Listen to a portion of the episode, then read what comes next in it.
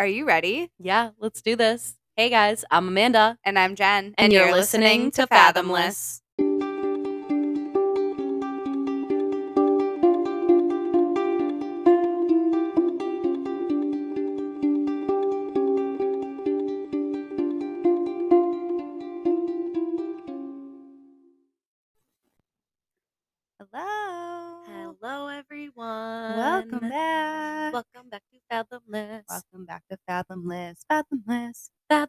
Fathomless. Fathomless. Fathomless.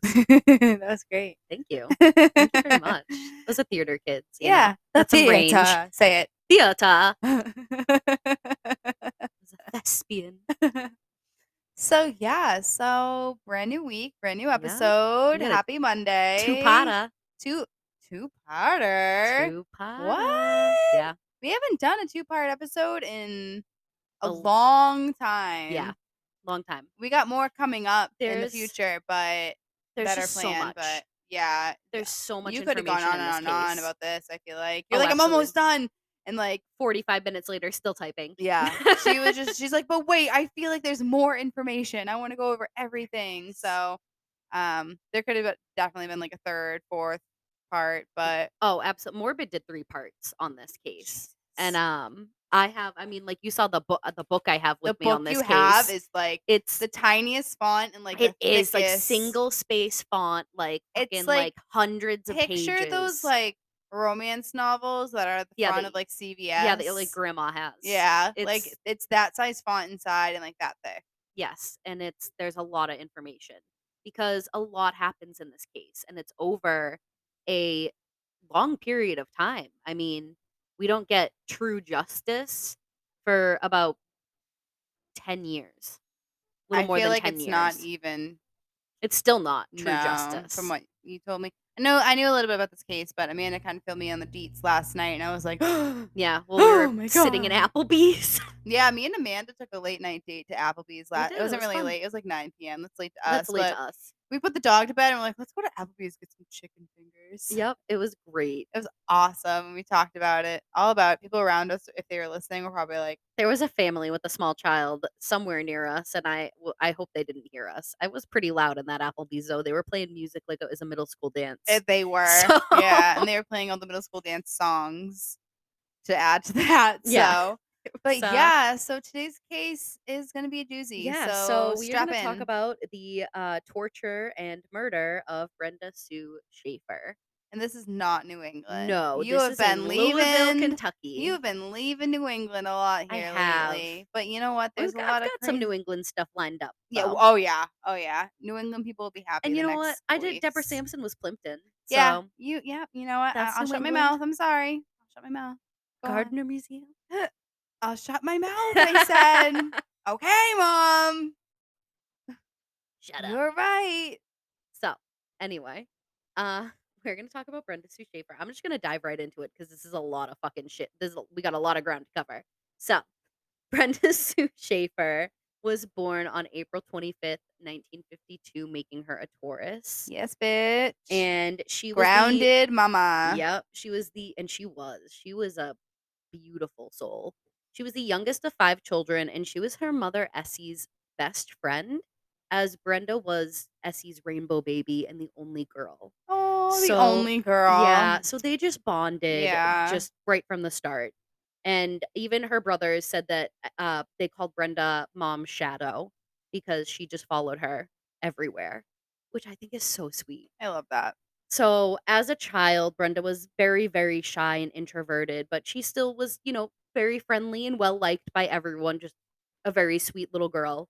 Her family were very devoted Catholics, and this would play a significant role in how Brenda grew up, her morals and values, and her views as an adult. She was very, very devoted to the church and her religion, and it did make her pretty naive to some extent to you know, relationships and such. Yeah, she's very like modest. Extremely modest.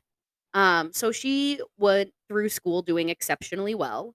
And she actually ended up having a high school sweetheart. Uh, she met this man, Peter, her sophomore year, and they fell in love. They uh, vowed to, you know, stay pure until they were married.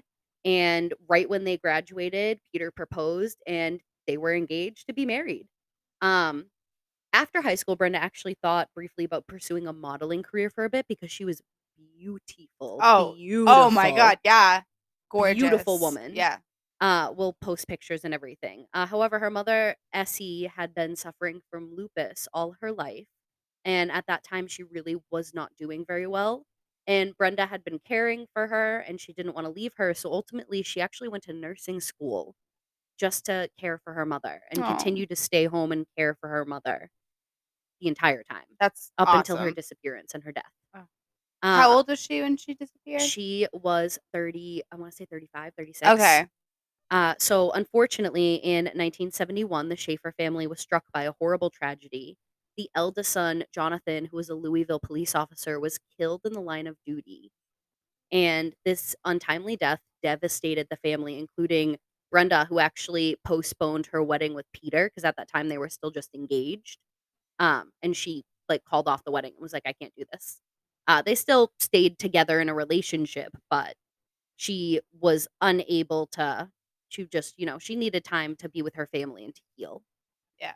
Uh, though it was not long before the wedding was back on, and Brenda married her high school sweet sweetheart Her and sweetheart. sweetheart, and they quickly moved in together to start their life at a mere 19, 20 years old. Because so I'm always reading everything like a little bit ahead of what I'm talking, 'cause, you know, ADHD. Yeah. And I do that in books too. I like I'll be reading a sentence and I'll like skip to the last line on the page. Yep. I'm like, doing that. and then I get excited as I'm talking, so I just start skipping over all my shit.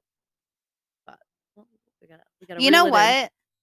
People that I, I didn't know this, so we had a podcast. Uh, sitting here and reading is act and talking Yeah, is really hard. it's hard. So I English is hard. um I used to do speech and debate when I was a kid, and I did. I didn't really do the debate part. I did the speech part. I did um children's literature was what the the group that I did was called, where we would basically read children's stories and like act them out, uh, like you know like pantomime like characters and do voices and stuff, and we would like compete with other schools. Wait. Yeah. What? Yeah, I didn't. I never so told you about that. odd. That's really odd. Yeah, it was um there was um it was we had children's literature, comedy, um drama. They like we had like different like options of like basically books and you would like basically like recite monologues. And then the other half of like speech and debate was, you know, the debate teams. They would, you know, Got it. debate subjects and stuff like that. There were some kids who would do like a like a newscaster thing and they would literally just sit and be like today on the blah blah blah news and would like and they would get great like you know we would all get like points based on how our performance was Yeah. and then we would you know win like medals and stuff Okay. I actually won a couple medals that was pretty I'm good so proud of you. Yeah. You've always been great at speaking and talking, and that was I love listening to our own podcasts, especially the ones that the episodes that you do, because you're you're just great at telling the Yeah. story of things. that was after i got kicked out of the drama club because all the kids in my high school drama club were fucking wicked clicky and didn't like me so I, high school sucked, dude. High school sucked. If you were a little bit different, like, all, if anyone from my high school listens, like, I hate all of you. and I'm not fucking sorry because all of you guys were so fucking mean.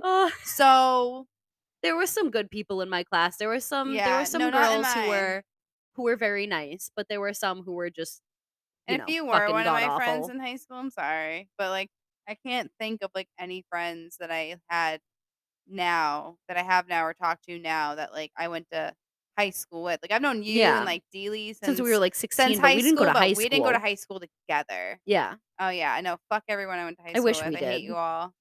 I'm not sorry. Is Thankfully that I had rude Teresa. to say publicly? No, Okay. not at all. I'm sorry. I'm a nice person, but like There are plenty of people at my people high are school that so I don't mean. People fucking are miss. so mean, and I'm just They're like all fucking mean. I was definitely a mean. never want my children to ever go through that. Yeah. So enough about that. It's unfortunately bullying is, you know, it's a part of the fucking American education system. I literally you can't you can't get around it. Sorry, guys. Yeah, there are just some people that just were meaner than the rest. So Yeah. But, you know, come at me. Brenda married her high school sweetheart, so Some, Some people, people do. and it works, and It that's does. that's amazing. But My best friend um, did, and they're fucking they live in wedded bliss. Yeah. Uh, Brenda did not though. No, no, it Nope, doesn't she always end not. up that way. Um, Unfortunately. the they were i mean they got married at you know they were 19 20 years old so they were incredibly young and they basically you know at this at this you know day and age they just kind of like moved straight in together and Yeah. had to kind of kind of figure out adulthood and marriage and living on your own not at your parents house all at once at 20 19 20 years old And you know what? When you're younger, you have that image in your head. You're like, oh, when I'm like 21, I want to be, you know, married and like in my first home and like I want to have a baby by the time I'm like, tw- and it doesn't work out that way. And yeah some, I mean, some people do it, but like, yeah sometimes ru- it works you but don't need to rush into that. and You that's never need to rush into stuff like that. what they did and Yeah. Peter was very determined to have a traditional Catholic marriage where the husband kind of, you know, is the head of the household and the wife is just kind of, you know, happy and along for the ride. Uh, but Peter kind of like sucked at being a husband, and Brenda did not think that he was very mature. He was not good at finances at all, like keeping finances. He would spend money on lavish, unnecessary items instead of things like getting groceries or like paying the bills. Well, when you would buy, have like, adult money for the first time, Yeah, you don't know what to do. and these aren't the things that you think about like when you're dating someone in high school. Exactly. And so Brenda would try to be like, dude, we gotta like, you know, we gotta work on our finances. We Yeah. have because she was a very like Responsible, organized, responsible person, pretty much from the fucking straight from the womb. She was just, you know, a great responsible person. But that is also the earth sign, you know, very grounded, down to earth, you know. Yeah. Um, but Peter really was like, You're the wife, you don't need to handle that. I handle the finances. I make the money, I pay the bills, you know, I'm gonna but it's like, bro, you're not paying the bills though. So like, come on. Um, he also drank heavily, and when they got in arguments about, you know, money, she would just shout at her. And um, there was also the problem with issues in the bedroom. As I stated before, Brenda Brenda had grown up in a very strict Catholic household, and sex was not something that she had ever discussed with her mother, and it was in her mind very much a sin. And she Brenda uh, just kind of did, seemed how did Brenda think she got here on planet Earth? it. She unfortunately, I'm sorry, I'm not trying to like bla- do any victim blaming or anything, but like I it's when it's, it's yeah when a it's a Catholic if, if and it's yeah a nat- it's a it's what it's you not all fire and brimstone No, like it's like you didn't. The stork did not deliver. no it did not you. But- Your mommy did something. but she seemed just to feel very guilty and like unclean about the whole thing Yeah, which I feel like religion. yeah does definitely that. played a part in that and her aversion to sex was most definitely a problem in their marriage peter thought that she was just like prude You know, so when me and Andrew were getting married at the town hall, it it says in the marriage certificate when you're signing everything, obviously it's like you're not family, you're not related. It also says like um conditions for like annulment, like or divorce, like um if the partner is unable to like provide sex. damn Yeah, that you can get an annulment. And it's like, okay, well they can't provide you something that a marriage should provide.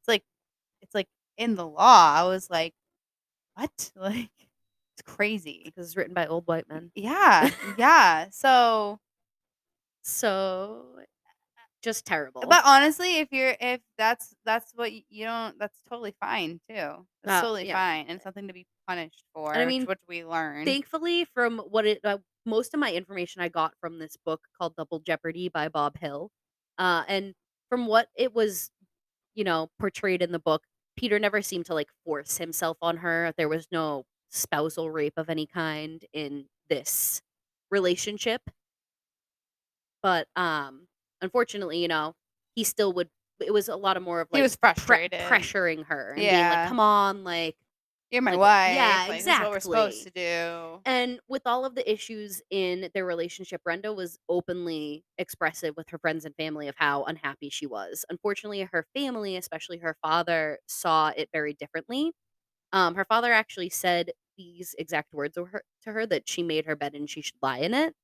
Um, they did not believe in getting divorced. They thought that you know it wasn't really a necessary thing, and that she should try and work it out with her husband because that's what It's so it crazy that in, like you know good Catholic marriages. Yeah, like, but if you're unhappy, like, and you're Yeah. being, like, you know, emotionally manipulated or coerced, like, it's not a happy marriage. Exactly. Like, Like, if I just if don't you're unders emotionally, physically, mentally, and also financially being drained, like, it's just that's not that's not a good relationship. It's not a good life to live. It's not a good life. Exactly. You're gonna be miserable for the rest of your life, like, that's not fair. So, after a couple years of fighting and constant toxicity of their relationship, it finally crumbled into nothing, and thankfully, um, she did have her mother, Essie, who was backing her up, but she did move home despite the disapproval of her father.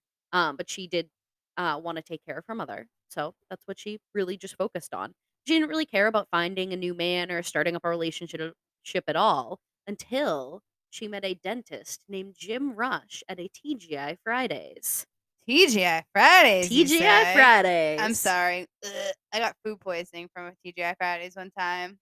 Ugh. And now I will never, ever, ever go back to one. But Well, this was like I mean, you know what? I love that they met in person and this was like the 70s not or on a website, which Yeah. they weren't around the 70s, I know, but like I just wish people could meet like that days still. but Jim was a local dentist and he was Was Jim a good guy? he was. He's we a like great Jim? guy. Okay. We love Jim. Okay, Good. We love Jim. We also love Brenda's boss, Dr. William Spalding. I'll talk about him later. Okay. Uh, but Jim was absolutely smitten with Brenda from the start of their relationship. Aw. He was madly in love. He showered her with gifts, flowers, letters. He even bought a billboard in town and used it to confess his undying love to her. I Which is, mean, that's like, kind of cheesy, but very like cheesy.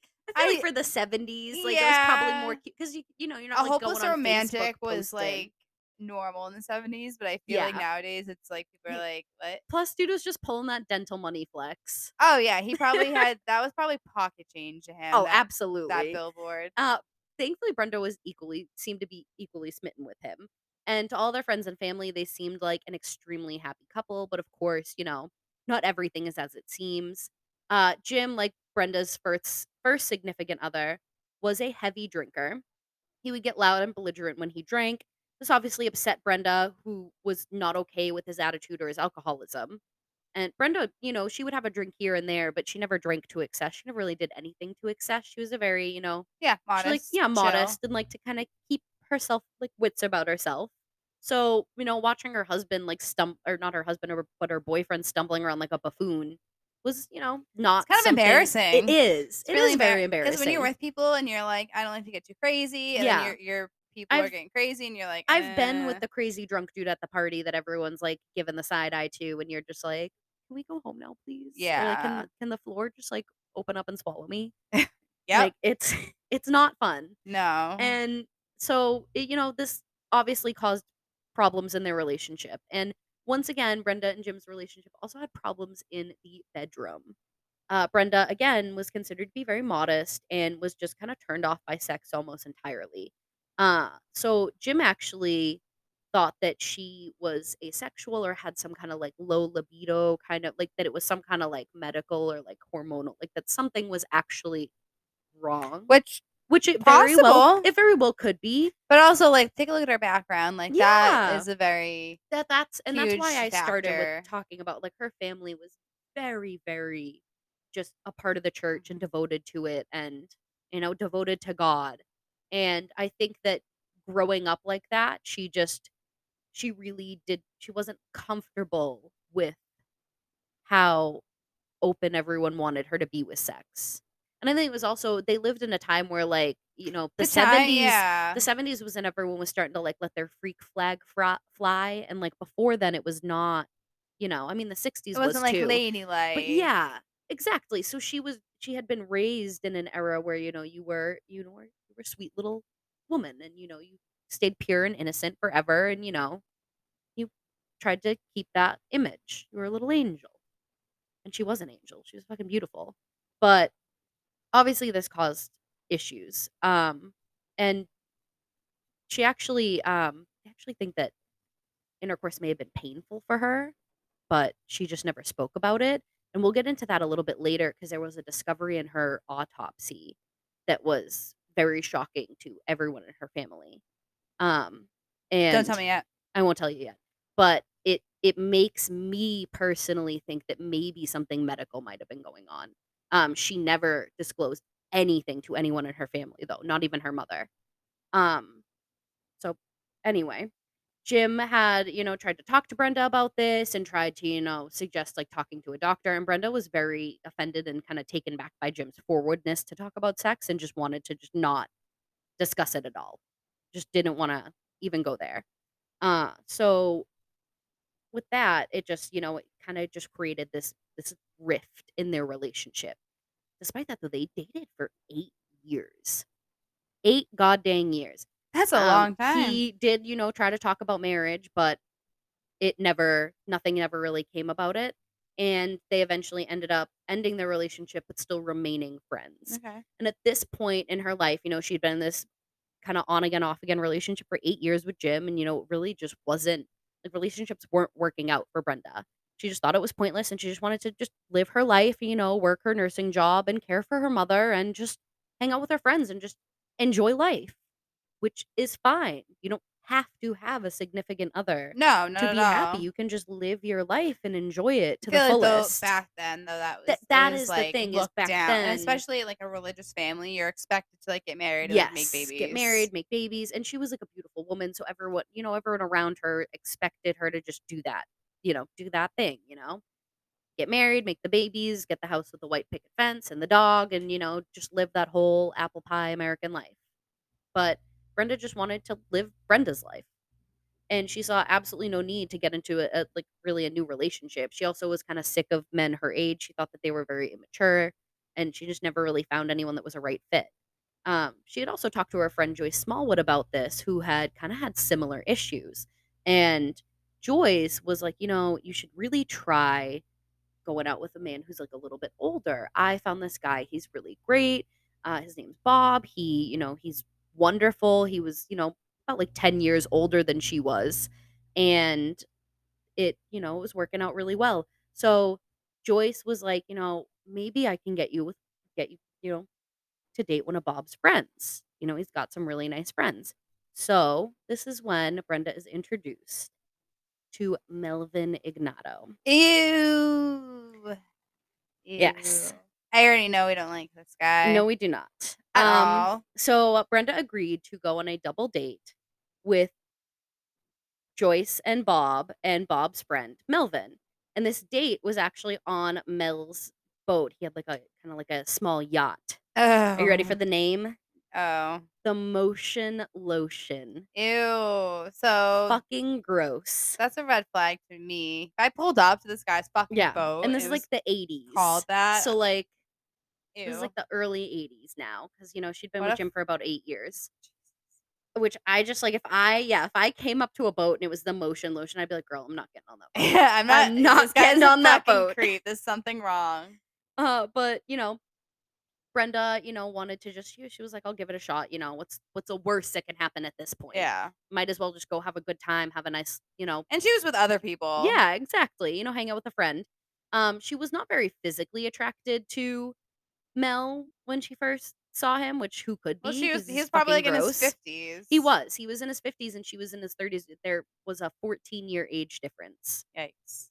So I mean, which I mean, you know, it happens, it- but like, yeah, yeah, I, I just, as a woman in my thirties, I don't know if I would be I attracted just to a also man around in their everyone, like when he was 30, she would have been like, you know, 15, 14. So, Yeah. Gross. Yeah. Gross. Anyway. uh, but Mel Child was, child, wife, cousin bride. yeah, child wife, cousin Brad. Mel, Mel was very interested in Brenda from the beginning. Um, they did, she did like enjoy talking to him. They did share a lot of similar interests. So she did find that he was good conversation. Yeah. And when Mel invited Brenda to come back on the boat the following afternoon for a solo date, she accepted the invite happily, Okay. which is I, you know, she, She wanted to get back on the motion lotion. Yeah, she was definitely intrigued by Mel. Um, he was significantly older than there. Actually, right here I have in my notes. She was 33 and he was 47. So there's a yeah, 14 year age difference. He was well established though. He had a good career as a traveling salesman, owned his own home, owned a Corvette, which like it's the 80s, so like Ooh, dude with the house and the Corvette. And his house was well renovated. It had like the pink bathroom, the pink 80s bathroom. My Like, nana has a pink 80s Pride. He was a so proud of his fucking pink bathroom. And you know, this was a big step up from Was the there men she had been carpet in the bathroom too? Because, like, Probably. There's I carpet in my grandmother's upstairs bathroom. well, that was a sign back then of, like, wealth. Yeah. Carpet in the bathroom. Yep, she had a yellow toilet and carpet in the bathroom, Ugh. like pastel yellow. Ugh. and the carpet was like it ran from like the the den in the downstairs up the stairs into both bedrooms in the hallway and into the bathroom. So weird. So like I just think about the bacteria that spread. Yeah. And you know what else was very weird? She in that upstairs bathroom, um, in the the linen closet, she used that as a extra pantry for dry goods. So like there would be times where she'd be like, "Go up to the upstairs bathroom and get the pancake mix." Like Grandma things. That's gonna be you though. that will be me. Yeah. Um, so a fun fact: when we cleaned out her house, in the back of that pantry, I found a glass Mrs. Buttersworth syrup bottle. that and I- thing. I, have it. oh my god, on a shelf. They you will never ever ever Yep. see those. Yep, and it's like shaped like Mrs. Buttersworth every and everything, like the little the little lady. I wonder what gems my nana has in her house. She's a yard never know. sale, craft fair. Um, Look at your grandmother's candles because my grandmother carved say. out the bottom of her candles and put jewelry and twenty dollar bills in them. really? Yes, Wow. they were they like hid money everywhere in the house.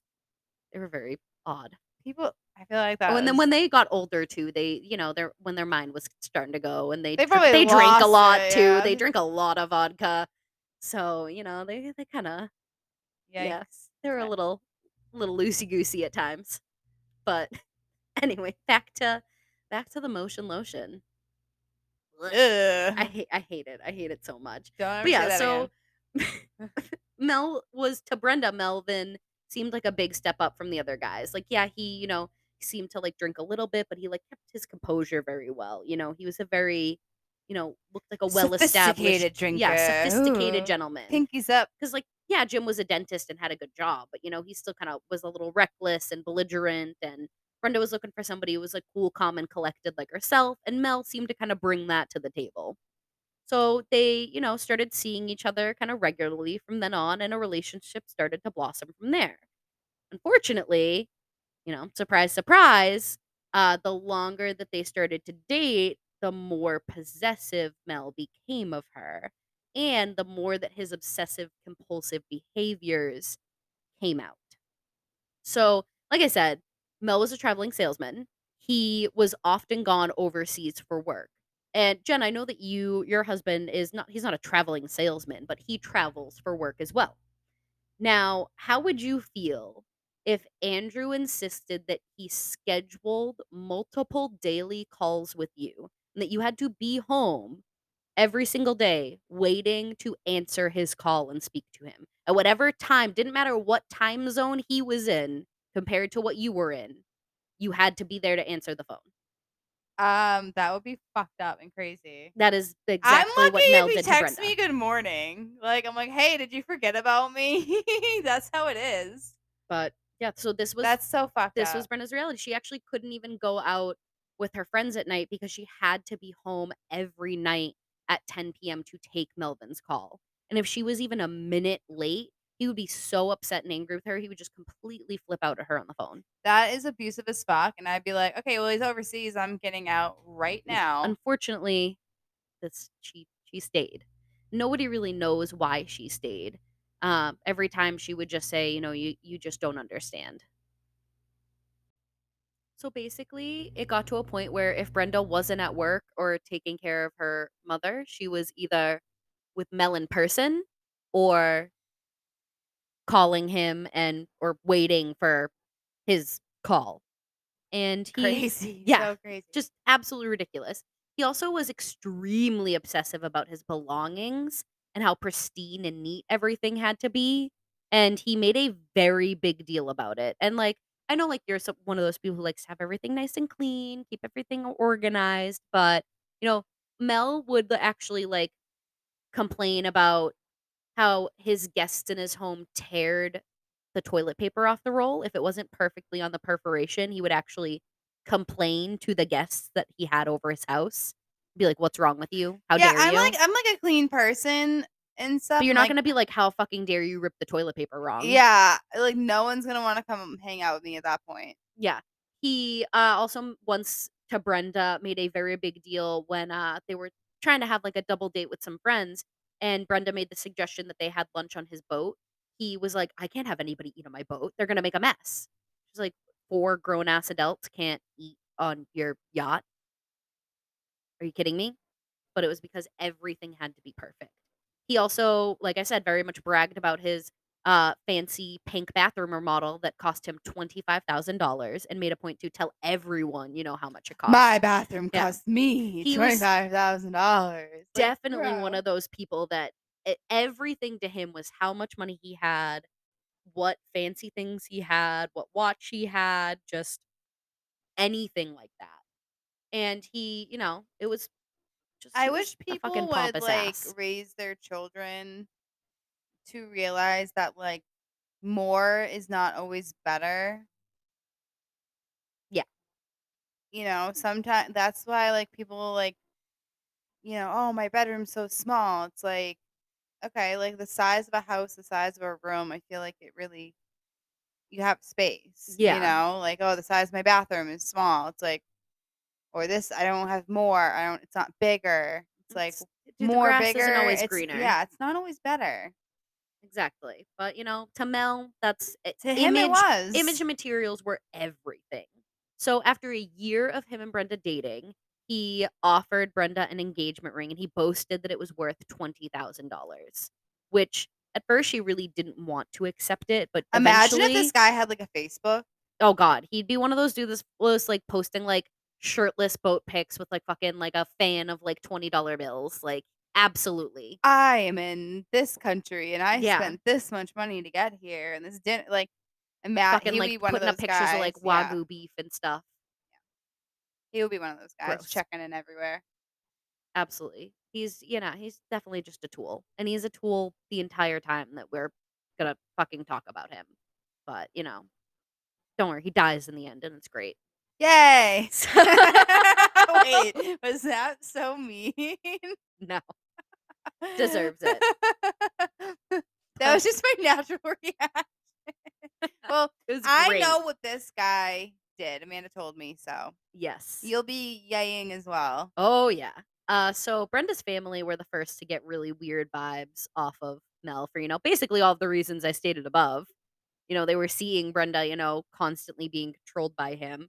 And every time he was around, he was fucking bragging about his fucking pink bathroom and his fucking motion lotion boat and you know, just all his fucking his fucking Corvette and just, you know, being a like Being and that's bag. people like that. Yeah, you're you're just grossed out by that, you know? Like he was very over the top and like he would make these like exaggerated stories about his life that they were just like, dude, that's not real. And we know it's not real. You're gross and old. Get away from our sister. Like it just, you know, it's how it was. But uh, unfortunately, Brenda saw no reason to really call off the relationship. She felt that the issues that, you know, Mel had weren't really anything that were super big and that no one understood how it truly was when it was just Melvin and Brenda. That's what they all It is. It's what it's what they all say. But honestly, like, you know, no one knows the inside of your Yeah. relationship from the outside. Personally, I think she was just afraid and I also think that she felt Yeah. pressured to like find a solid relationship because at this point she was, you know, in her 30s and she And had I- been she and I bet there were those moments where he he really was sweet and he Yeah. was I mean, he he definitely, you know, he showered her with lots of gifts. Say, you know, they took a lot of trips. You know, they're going out on the boat. They're going to nice dinners. He bought her a ton of jewelry, clothes. You know, they did a lot of things together. And obviously, you but know, he was controlling his fuck. but yeah, he was controlling as fuck. And I think that, you know, she felt pressured by like family and society to like find a husband and like get married and like, you know, really like settle down because she had been kind of hopping from, you know, man to man, at least to them, you know, she only had three relationships, but back then, you know, that was, you know, scandal- Yeah, it Scandalous. was scandalous. And you know, she, you know, she wanted to, you know, live a live a good life and and what, you know, everyone thought was a normal life. Yeah, what was expected of her. And so, you know, unfortunately, you know, things were not super peachy keen in the relationship and they kind of continued to escalate and get much worse. Um obviously, you know, I'm sure you were wondering when this was gonna come up, but Brenda, you know, was still a very pious and modest woman.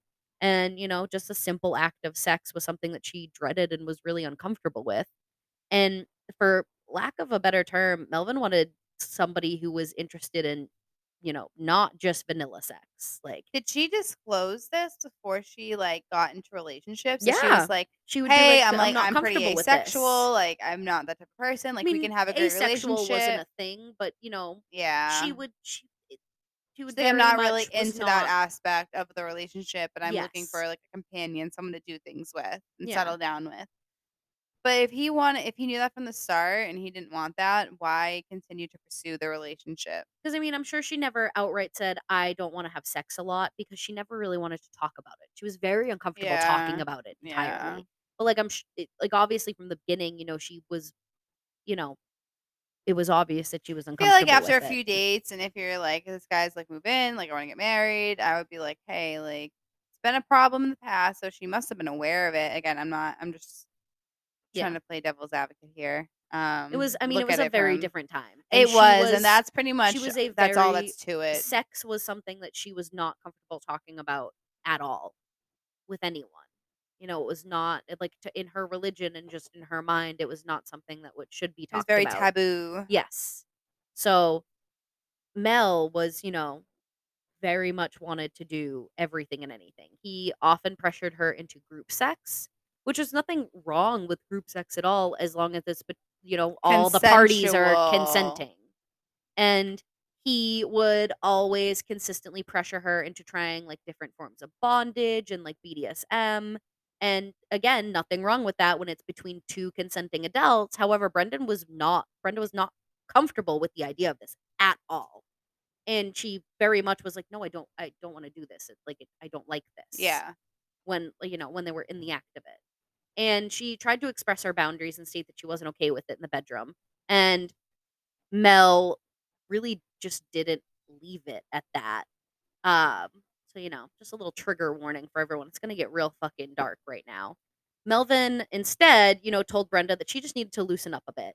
So he would offer her things like Quaaludes, which are like a a kinda like a tranquilizer, uh, weed, you know, lots of alcohol. He would also offer her what he called sex pills to help loosen her up. And Oh, like, what? and That's these this guy's these weird. pills Brenda took reluctantly the first time she declined, and Melvin said, "I can get this pill into you one way or another." I would be running out the Yeah. front fucking door. That is Yep. terrifying. When she took these pills, she was immediately Oh unconscious. What do you what And were they? she uh, we don't know. They Probably, don't like, they do don't you think they were, know. like, Xanax or some shit? Uh, it might have been. It might have been, like, something else. Eh, but she would wake up naked and in pain and have no recollection of what happened when she was That's unconscious. fucking awful. So he fucking raped her. This guy was a fucking I'm gonna pig. call it what it is. That was assault. He's dead now. This guy was a fucking pig. Yeah. Fucking disgusting, dude. Just it gets fucking so much worse. Uh, so, you know, there were times that Brenda recalled that she didn't remember taking these pills, but she would recall being at Mel's house and falling unconscious on the couch and then Just losing waking up track in of his time bed and having being no like idea how she got there or what had happened the night before. So when she confronted Melvin about these incidents, he would tell her to just relax and not worry about it. You know, it was no big deal. And he was just, you know, trying to help her. Just relax. It's no big deal. What? If that's not horrific enough, Mel also tried to use a chloroform soaked rag to help Brenda relax.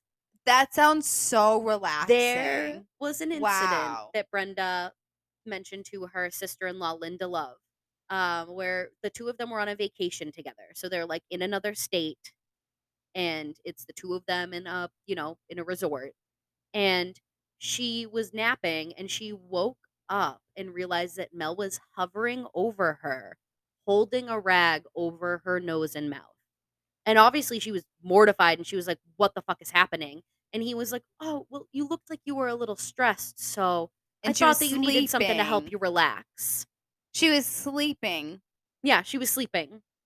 Don't like, you "My know guy, that I'm when fucking you're asleep, sleeping, like, I'm that's the most relaxed." relaxed you can be? Yeah. So, uh, this, you know, this obviously really unnerved Brenda. She wanted to leave that vacation altogether and return home, but somehow Mel convinced her to stay for the rest of the vacation. And yeah, they just, you know, went up went about the rest of their day. And That's so awful. He was probably like, "No, it's no big deal. Yeah. Stop being a big baby about it. Pretty it. Being a gaslighter." and between the same like the weird fucking sexual desires and the fucking drugging and the possessiveness, Brenda was just completely broken and embarrassed and terrified and just confused about the whole thing. And she only really confided into her friend Joyce and her sister-in-law Linda and kind of explained, you know, a little bit of what was going on. And she, you know, Mel at this time also was pressuring her to you know, plan an engagement party. We need to like set a date for our wedding. Like, when are we going to do this? She had actually canceled two different engagement parties. Like, she clearly She's did putting it not off, want to do yeah. this. She did not want to marry him.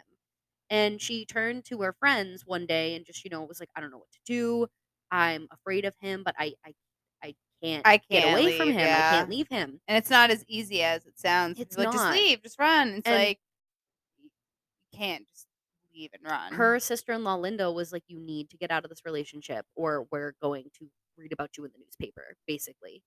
And Did anyone offer like move in with me? I will help you move. I mean, she no, she wasn't sister- living with him. She lived with her mother. Oh, she still she was at her still lived with her mother and was taking care of her mother. But he had access. But to he her had access to and- everything, yeah. absolutely. He would call her at And work. he would. It's not like she could just up and run if she was taking care of her mother. yeah, she you didn't want I to leave her family. Like Yeah. she, she really didn't have anywhere to go. And I'm sure the police at this time were like, "Oh, just stop enticing him.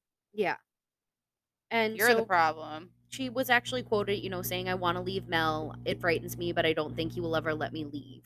Which is just fucking heartbreaking. It's so heartbreaking that she just feel, feel felt so trapped. And all of her friends and family just wanted to see her leave Mel and just stand up. So finally she attempted to confront Mel, and this is after, you know, a couple years of dating and being engaged. And she just wanted to, you know, she was like, "Look, I don't like don't like how controlling you are and how aggressive you are. Like it's really just, you know, it's too much." He actually agreed that he was being a little too hard on her and that, you know, he should kind of ease back a little bit, you know, to make their relationship more, you know, you know, fair. So, he told her that he wasn't going to call her at 10 p.m. on Fridays anymore so that she could go out with her friends once a week if she wanted to. Oh, okay. Just that let her off for one phone call. Yeah. Oh Like, my god, I'm rolling go my eyes fucking, like, fucking just go fuck yourself, Mel. With the fucking briar bush. I don't understand why I- men ugh. think that they can have control over like relationships like this. It's like no one is your possession. Yeah. But Brenda did take this as kind of a big win. And the first Friday night that she wasn't, you know, supposed to call Mel, she actually decided to go hang out with an old friend, Mr. Jim Rush. Uh oh, this is not gonna end well. And so her and Jim met up and they just went out to dinner and they talked and they actually had a really great time. And she also confided in Jim that she really, you know, she didn't want to marry Mel and she wanted to end things, but she just didn't know how to end it and that it just wasn't easy. She, you know, that he didn't understand it. Nobody understood that she couldn't just leave. So in the weeks after this dinner, um, Jim with Jim and the ever growing support of her family and friends, they, you know, she kind of slowly started to build up the courage to leave Mel. And I also wanted to mention, um, after that dinner, when Jim drove Brenda home, they actually sat in the parking lot or like the driveway and talked for two more hours. So like they were, I think they were like meant to be together, and they just, you know, just you know, didn't happen. And where was Mel at this point? Was he home or was he? he was he was at his house okay. as as far as we know. However, in the weeks, you know, kind of following, on uh, September twenty first, nineteen eighty eight, Brenda, you know, ended things with Mel. She insisted, she stood her ground, and she was like, "I'm gonna end this." She, you know, was trying to, you know, go about her day, you know, go through, you know, work and stuff for the next couple of days. Uh, between the 21st and the 23rd, she told one of her friends that she thought that Mel was following her to and from work. so fucking scary. Uh, Mel requested to see her one last time to get some jewelry back that he had purchased from her, and as well as the engagement ring. So she agreed to meet up with him in, you know, a few days to return the jewelry. And on the 23rd, 1988, Brenda left her home that she shared with her parents. This is a Saturday night. And she drove to Mel's to drop off some jewelry. She left home wearing blue jeans, a white knit sweater, and a yellow windbreaker, and some white sneakers. And it was originally planned that Mel would come pick her up first, but then Mel called her and said that there was something wrong with one of the tires on his Corvette and it wasn't driving correctly. So he couldn't drive his own car. She had to come to him, which is an important part to remember Okay. later. Brenda was only supposed to be gone for a few short hours. Um, and as the evening went on and midnight passed, she didn't return home. Her mother, Essie, got a little concerned. So around four o'clock in the morning, she called Melvin to ask if Brenda was still there. Melvin was immediately concerned on the phone and said that Brenda had just dropped some jewelry off and, you know, they went and had dinner and that he, she had left quite some time ago and asked Essie if she needed help looking. And Essie, who fucking hated Mel and was fucking quick to think on her feet, knew that their relationship was starting to end. She also knew that Brenda had recently gone to dinner with Jim and things had gone really well. And, you know, they had spent that time talking in, in the car after. So, being the boss ass mama she is, she made up a quick lie thinking, oh, maybe she went to Jim's house or something after she had seen Mel. And she went, oh, actually, I just remembered Brenda's at her sister in law's house. Just kidding. Sorry about that. Sorry to wake you and just left it at that, which was enough to keep Mel quiet for like, you know, a little bit, not long at all.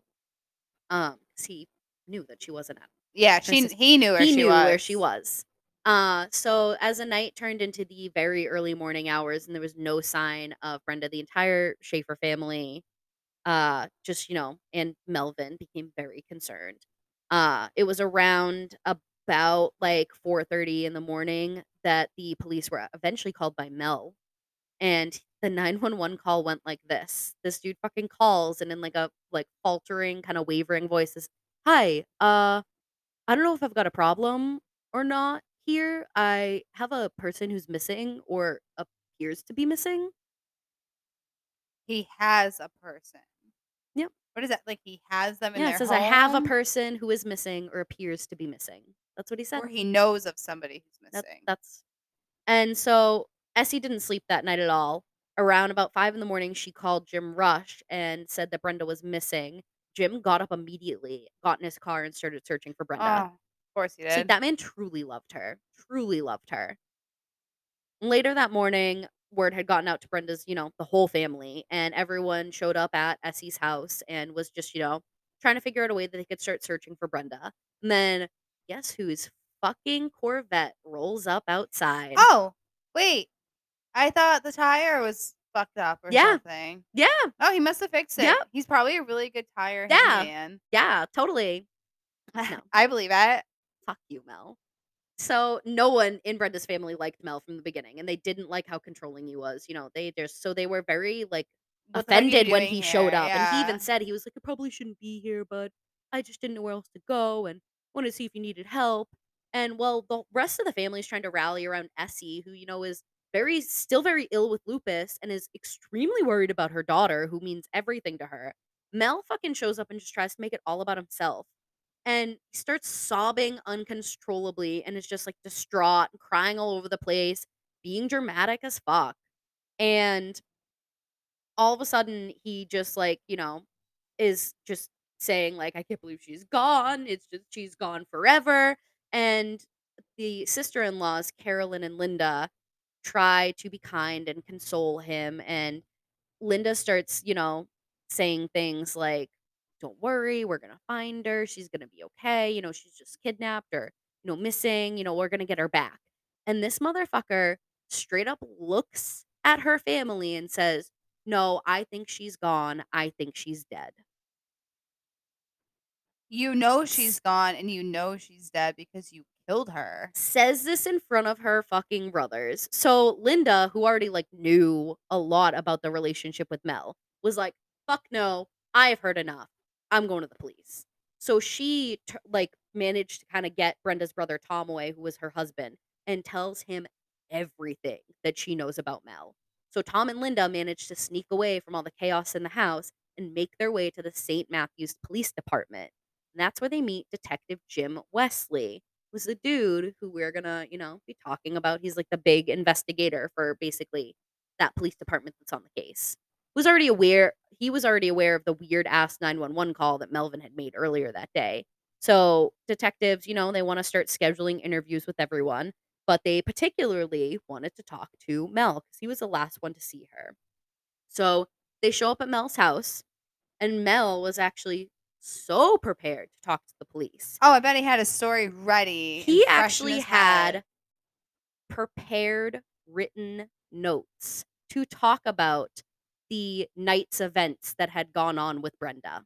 this guy was Which was a- he was smart to be so prepared. Extremely That fucking just- concerning to police. That, no, what do you mean? He's just prepared. This does not look strange or fishy at all. So he, according to Mel, said that that Saturday night he had met up for Brenda not to return jewelry. So when he first interviews with the police, he basically gives the police the assumption that they are still in a relationship, which the police know from Brenda's They're family not.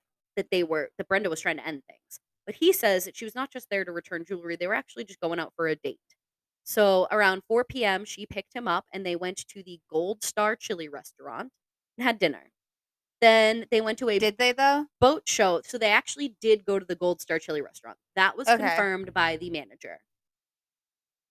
Um, that's one of the only things that's confirmed in his statement. Okay. I just wait. It gets fucking better. Uh, they go to a boat show around 5:30 where it rained. So they stayed in the car and just talked. And then they went to an art fes- festival where apparently it also rained. So they just stayed in the car and talked because of the rain.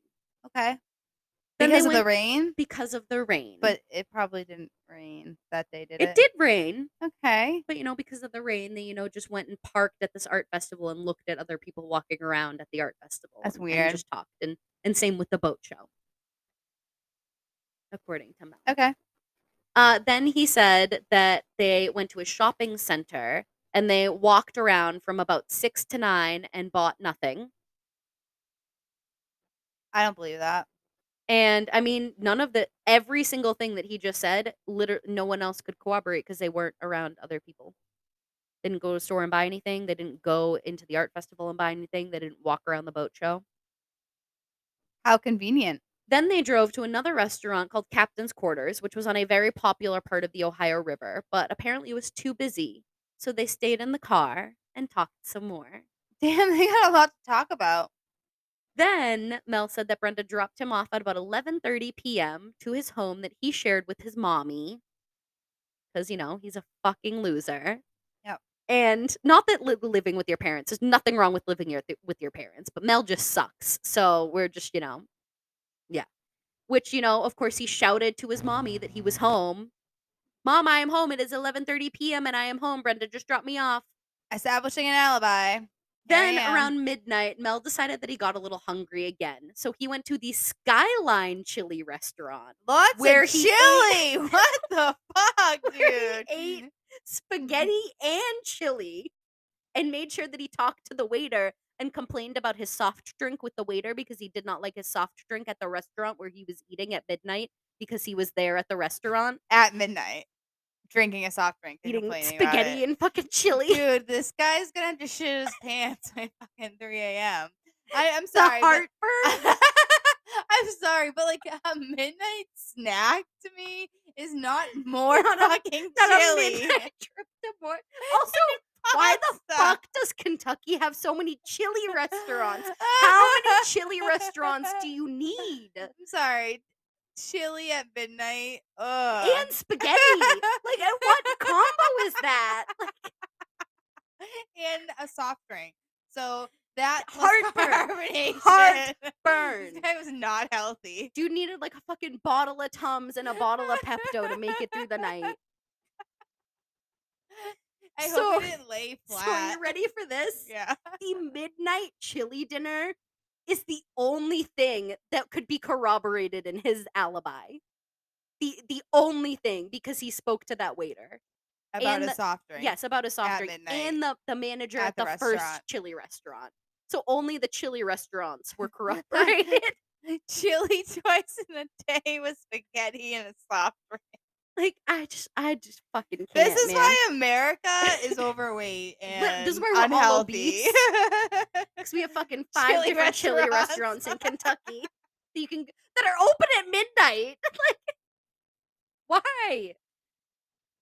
Oh my god. So obviously investigators after like Mel reads all of this off a goddamn piece of paper, they're like, "Mel, you do realize none of this can be corroborated by anyone else." And he goes, "Well, yeah, I suppose that makes me look like a suspect."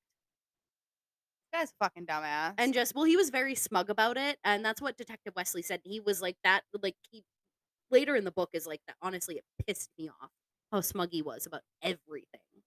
Um, obviously, this interview with Mel did nothing more than further their suspicions after they had also talked to Brenda's family.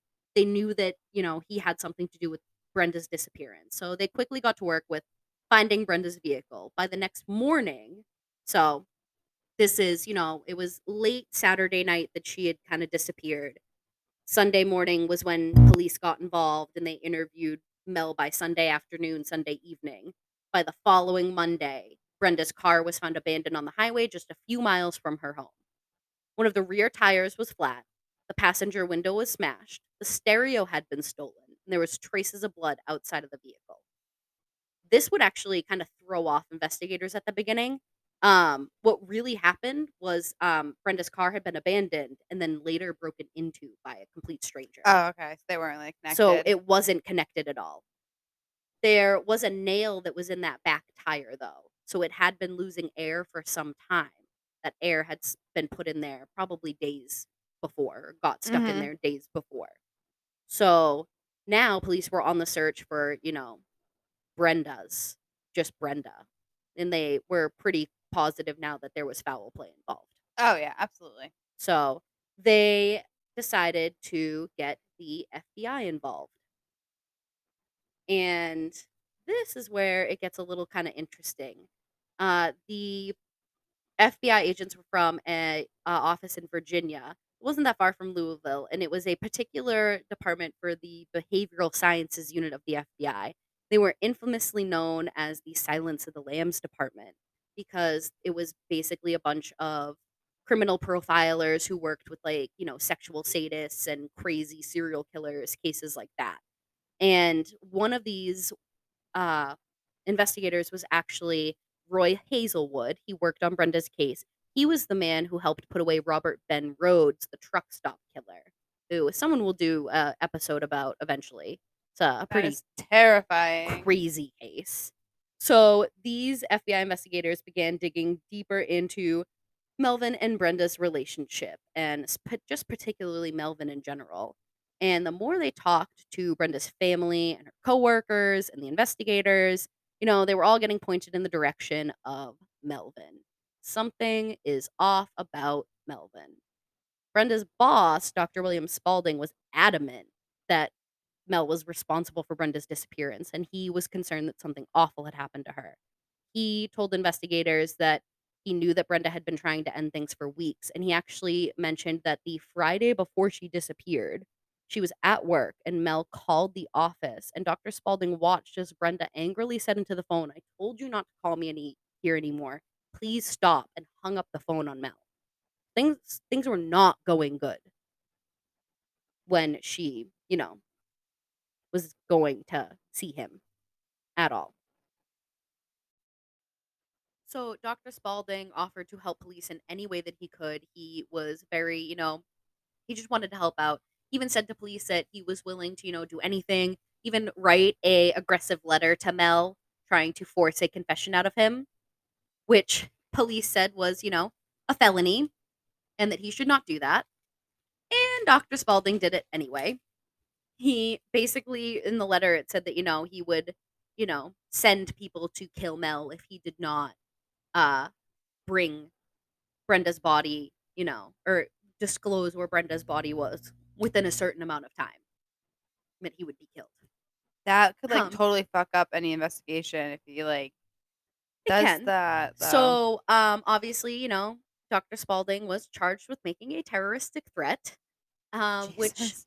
This actually somehow helped the investigation, believe it or not. Okay. Um, and it it helps it in a weird way, and it's you know it's gonna be very confusing, but it'll come back later. But uh, basically, you know, because Dr. Spalding was being charged with making terroristic threat, both he and Mel had to go on the stand. And you know, Mel had to express, you know, how terrified he was when he got this letter. And while he was on the stand, the um, DA, who was a prosecutor, who was also working on, you know, trying to, you know, helping with the investigation for Brenda, did ask questions about Brenda. And he said, you know, did do you know why Brenda disappeared or did you do anything to make Brenda disappear? And under oath, Melvin responded, I never laid a finger on Brenda, Liar. which will come back to Liar. bite him in the ass later. So this investigation, you know, it's it's months into the investigation now. They've searched Mel's house, they've searched his boat, they've come up with no traces of Brenda at all. All they had was the car, which they found at this point that that blood didn't belong to either of them, and that you know the break-in was something completely unrelated to her disappearance. So they really just they needed to figure out a way to get Mel to leak some kind of information somehow. And they knew that he was a pompous asshole who loved talking about himself. So they figured, you know, He's probably talked about it to Yeah. somebody close to him. yeah, so they start talking to, you know, ex-wives, you know, ex-girlfriends, family and stuff like that. And all they really found out from that was that Mel was, you know, a fucking disgusting human being from the beginning of his life. Um, he actually had a ex-wife that he had had three kids with who said that he was a complete monster. Um, trigger warning, this is really upsetting. Uh, she actually said that if she didn't do something a way he wanted or upset him in some way, he would use anal sex as a form of punishment and would just rape her. That is god awful. Fucking and how the fuck did she horrifying. get away? She thankfully fucking divorced him. Somehow he got custody of the kids at one point though. But then as the kids got older, they all left his house. This was They were like, before this he guy's met fucked Brenda. up. I don't want to stay with him. So the more they learned about Melvin, they knew that he was a narcissistic sociopath. So they knew that he would be eager to clear his name and keep a good image. So investigators tried to cater to that narcissistic side. And they decided to, you know, offer him the option to clear his name by testifying about Brenda's disappearance before a grand jury. And Mel gladly accepted. However, his story changed a little bit while he was on the stand. He stated that leading the days leading up to Brenda's disappearance, he had been going since, you know, they had been going through a rough patch in their relationship. Mel had actually turned to an old friend for some comfort and some advice. This woman was named Mary Ann Shore. Now, this was news to investigators. so They wanted to, you know, talk to Mary Ann as soon as possible. Mary Ann is a fucking troll. Uh, her and Mel had met years prior when she was working for him as a secretary. And, you know, after he divorced his wife, uh, they dated, you know, on and off because she was gross and he was gross. so when police went to Mary Ann's house to speak with her, they immediately knew she was hiding something. She was not a great liar. She was fidgeting. She was nervous. After her first initial interview went horribly, they actually asked Mary Ann, you know, hey, do you want to come down to the station take a polygraph? She kept trying to be like, I don't know nothing. I've never met Brenda. I don't know nothing. Um, she agreed to take the polygraph test and fucking failed miserably. Miserably. Showed deception on every question they asked regarding Brenda, Mel, and the disappearance. Um, they also found out that she had outstanding warrants for writing three bad checks to Kmart. And I'd like to also add in that Come these on, three bad checks didn't even equate to a hundred dollars. wow. Girl. horrible criminal. Yeah. Um. So you know they knew that they had a solid lead with Mary Ann, and they figured this lady's gonna be way easier to crack. Like she knows something. So after that polygraph test and the second interview, they tried. They knew that she would you know panic and probably try to contact Mel, and that would be their way to you know kind of get Yeah. get her and Mel together and make that connection. So they decided to follow her. And as they were sitting on her street, like, you know, later on that day, guess who fucking comes walking up the sidewalk, chatting in the rain together? Mel. Mel and Mary Ann. So investigators were like, you know what, this is it. I think we got her. So they actually went up to them and arrested Mary Ann for her outstanding warrants.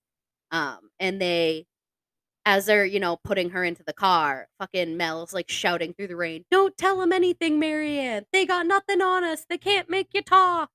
She's like, so you're making yourself look like- so guilty right now. "Yep." What is wrong with you? Mary Ann was given a court-appointed lawyer named Jack Vitatow, and boy, was this poor fucking dude in for a surprise. He gets brought onto Mary Ann's case under the assumption that he is, you know, representing this woman who just got arrested for writing some bad Kmart checks. Okay, but He he, doesn't doesn't know, what the police. He does not know that the FBI and the Jefferson County Sheriff are running a parallel investigation with her Shouldn't they tell involvement to him? Brenda's I feel like this guy should be in on it. Just wait. That's just me. So he doesn't find out until, you know, they're in court for Mary Ann's fucking bad checks. And as they're leaving the courthouse, they're approached by two federal agents who request an interview with her. And poor fucking Jack's like, uh, why does the FBI want to talk to this bitch about some Kmart checks? Mary Ann finally is like, oh, so like my old boyfriend's girlfriend's kind of been missing for some time and they think I had something to do with it, you know.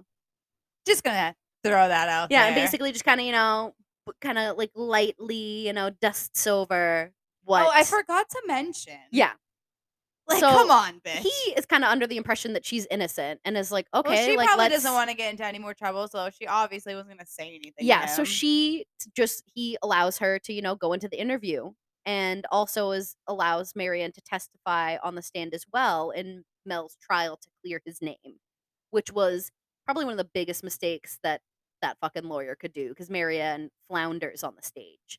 And they actually ask her when, you know, if she had ever met Brenda. She claims, I only met her once. And then later on, you know, in their discussion on the stand, he goes, So, what did Brenda look like when you saw her? And this dumb bitch goes, You mean the last time I saw her? Immediately indicating that she had seen her more than once. sounds like it to me. She got so frazzled, she actually just got up and fled the courtroom and ran out. Her lawyer follows her and is like, dude, what the fuck? And she's like, I can't do what they're asking me to do. They asked me to describe what Brenda looked like when I last saw her. And he's like, if you have if you did nothing wrong, tell them what she just describe what she looks like to them. What the fuck? Like, what is happening? And Mary Ann reluctantly goes back on the stage, describes Brenda as a woman, who's, you know, is about five foot three with brown hair and brown eyes. Doesn't say anything else. Everyone could tell that fucking something was she knew not. something. Yeah. Yeah. More So- than she was letting on. So after that disaster court hearing, mm-hmm. Jack Vitatow, her lawyer, is like, dude, you need to tell me everything. You need to tell me everything right fucking now. It's like I can't help you. That's my job. I yeah. can't help you. like he's you like, I can't me the whole represent you if you don't tell me what's going on. Like, As that's just gonna make him look you like get an out idiot. of this. Yeah. So she decides to, you know, she realizes she's fucking screwed, and she tells him everything. Like a happened. story or what actually happened. What actually happened? We're, we're gonna get into that Okay. in a little bit. Um, but Jack realizes that he's fucking screwed. She's fucking screwed. She needs to cooperate with the police right away if she has any chance of, you know, seeing the light of day ever again. So in January of 1990, Mary Ann Shore and her lawyer, Jack Vitatow, enter the DA's office and request to speak with the detectives working on Brenda's case. Mary Ann drops this bombshell. She says, Suppose I know where Brenda is buried. And that Dun dun dun. is where we're going to end it. No, cliffhanger. And I we'll know see you bitches on part two. I know what happens because Amanda just like sometimes gets so like Excited. excited about a case that she's doing, and she's like, "So I'm just gonna tell you everything," and I'm like, "But then you won't get my bug action." I mean, there's some stuff you don't know. Yeah, no, it, but So we're but we're gonna get It's fucking up. into it. wow. Well, you're gonna have to wait a week for part two. Sorry. It's okay.